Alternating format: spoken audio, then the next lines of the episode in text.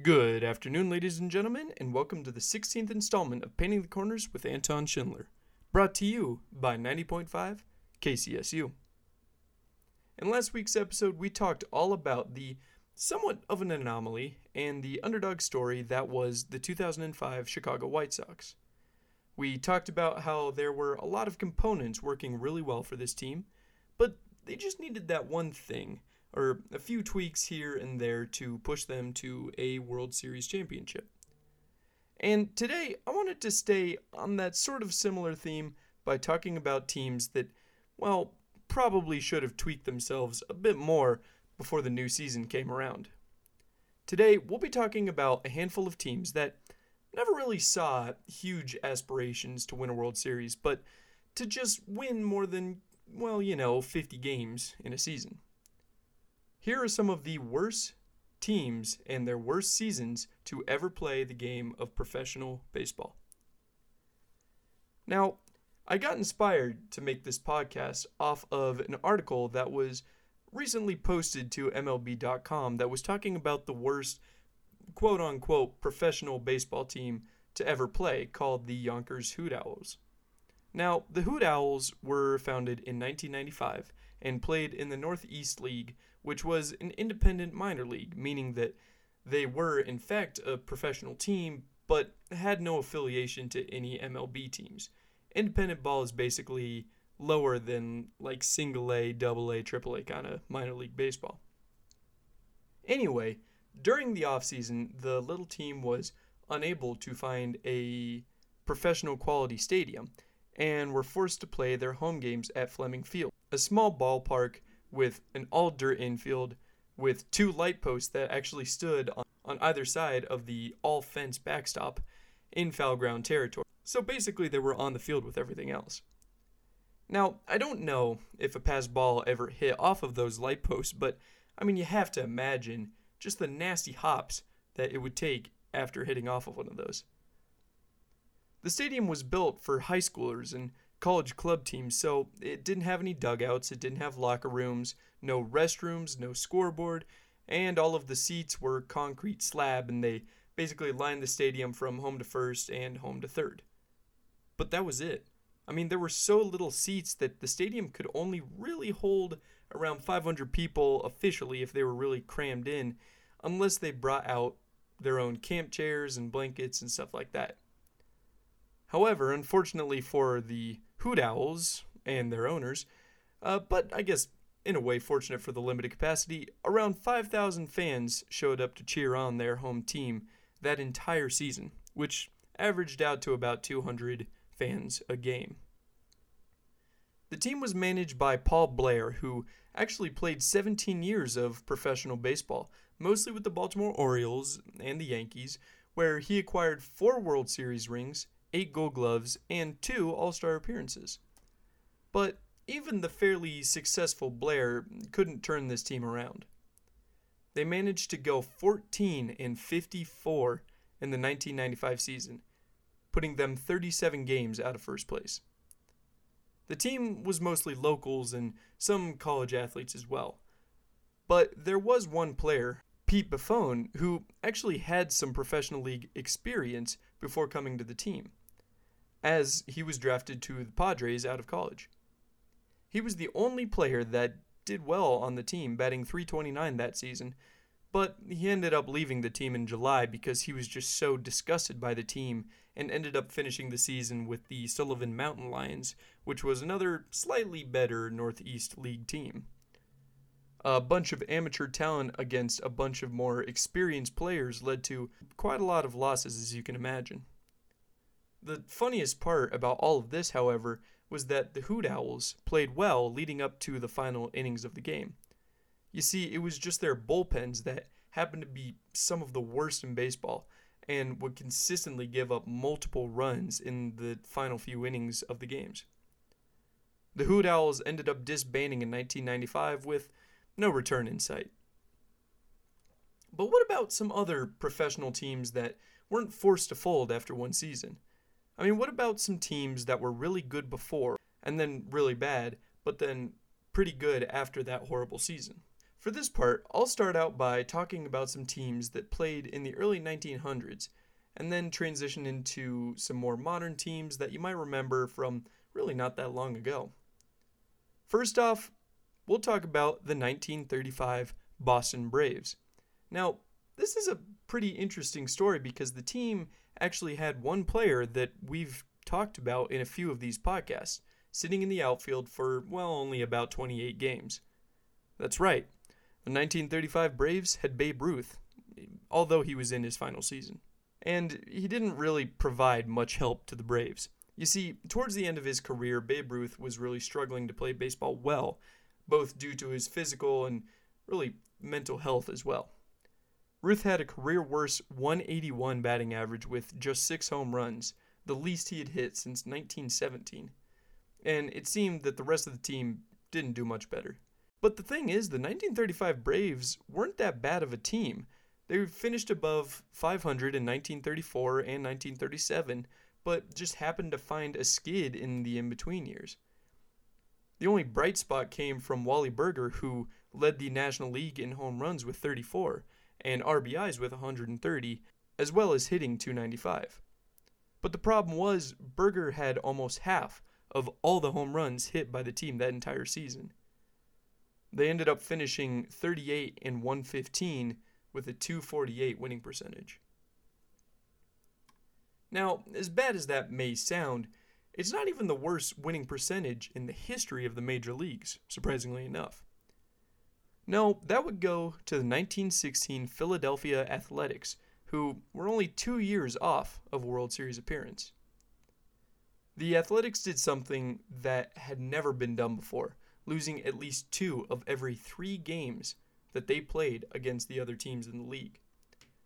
They allowed around 5.04 runs per game, but only scored 2.90 runs a game, making their chances to win, I mean, next to impossible. From June 27th to August 8th, the A's went 2 and 41. Just saying that seems unreal.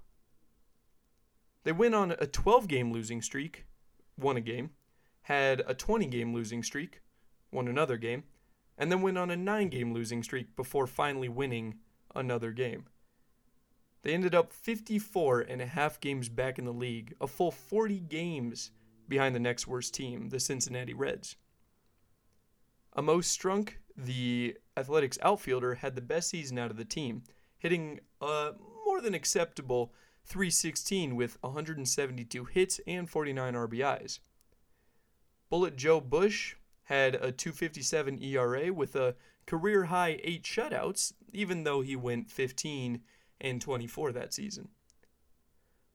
You see, the problem with the Athletics was that the offense really just couldn't score a lot of runs, and they were helpless when trying to answer all of the runs that the pitchers were continually giving up. I mean, three out of the four starting pitchers in this lineup gave up more than 100 runs in the season, with the most coming from a man named Elmer Myers, who gave up 169 runs in just 44 games. That's gotta hurt. Now, I feel like I should also mention here that there were actually quite a few teams in the pre modern quote unquote era of baseball that had losing percentages that were even worse than the teams that I mentioned above. Like the 1899 Cleveland Spiders, for example, who gave up 1,251 runs, finishing 20 and 134 with a .130 winning percentage. They finished 84 games out of first place. Now, as a matter of fact, according to MLB.com, 32 of the 35 worst seasons in MLB history happened before 1900s, and 23 of these teams played 65 or fewer games in the season. So, it's difficult to compare these pre 1900s era to modern era baseball teams because of a lot of different aspects, like how the teams were structured and built, and which teams were actually in leagues officially, or which ones just got added for a season and then disbanded again, and so on and so forth. But just so you know, there are a lot of teams in this pre World Series era that were really, really bad. Anyway, on to some more modern teams.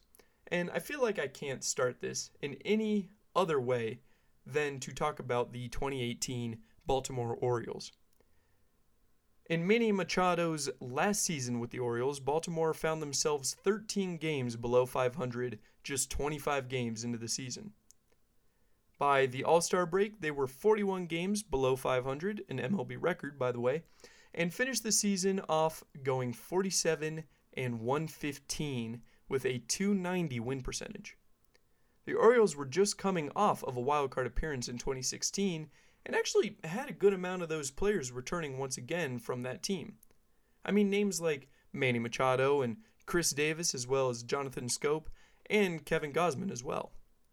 But the problem was, only one of the players that I just listed above had a truly outstanding season. Manny Machado had a 315 batting average with 24 home runs, a total only matched by Trey Mancini, and 65 RBIs, which was more than anyone else on the team. Chris Davis, the former slugger, batted 168 with 192 strikeouts and only 16 home runs on the season. Now, it's actually kind of funny that I bring this up because this was the season that started that historic 0 for 54 hitless streak that Chris Davis had that I actually talked about all the way back in episode 1 of this podcast. Kind of seems like just yesterday, huh? Anyway, on to the 2003 Detroit Tigers. Now, I think it's very safe to say that quite a lot of good came out of this season. I mean, yes, the Detroit Tigers might have lost at least 20 more games than any of the other 29 teams that season, but it meant that they would get a first round draft pick that they would end up using on future Hall of Famer Justin Verlander. Now, the Tigers may not have known the positive effect this pick would have coming out of a season like that, but I mean, maybe it was for the best. The Detroit Tigers have the lowest, at least since 2000, winning record than any other team in the major leagues. They ended the season going uh, a heart clenching 43 and 119, finishing just 47 games out of first place with a 265 win percentage. Now, to put this a bit into perspective, the second highest rated player on the team was a pitcher named Nate Cornejo, who went 6 for 17 with just 46 strikeouts in 194.2 innings. The only reason that he was so highly ranked in the team was because of his fairly modest 4.67 ERA, which unfortunately for the Tigers was a full point and a bit more than any of the other starting pitchers that found their way to the mound that season. The pitching staff for this team gave up 900 and 28 runs that season, which was almost twice as many runs as the offense was able to conjure up. Dmitri Young, the DH for the Tigers that year, was the only one who had a halfway decent season, hitting 297 with a career best 29 home runs. But even his bat at the bottom of the lineup, mind you, did little to liven up the squad. The really sad part about this Tigers team is that this was really rock bottom for them, as they fell from 79 wins in 2000 to 66 wins in 2001 and 55 wins in 2002 before winning just 43 games in 2003. Talk about a team that seriously needed a shakeup in the form of Justin Verlander. So there we go. That's just a few professional baseball teams that didn't find great success in at least one of the seasons that they played. And I feel like this is a sort of humbling podcast because if you think that your team is absolutely terrible or is going to be terrible this year or, you know, sometime in the future, I mean, all you got to do is just think of these teams that I just mentioned and say, okay, well, at least they're not like them.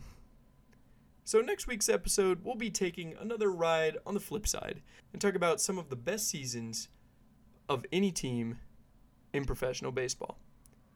It's not completely common to see a team win over 100 games in a season, but what about 116 games? And what about those unfortunate teams that won 110 or more games but didn't end up winning the World Series? Thank you for listening.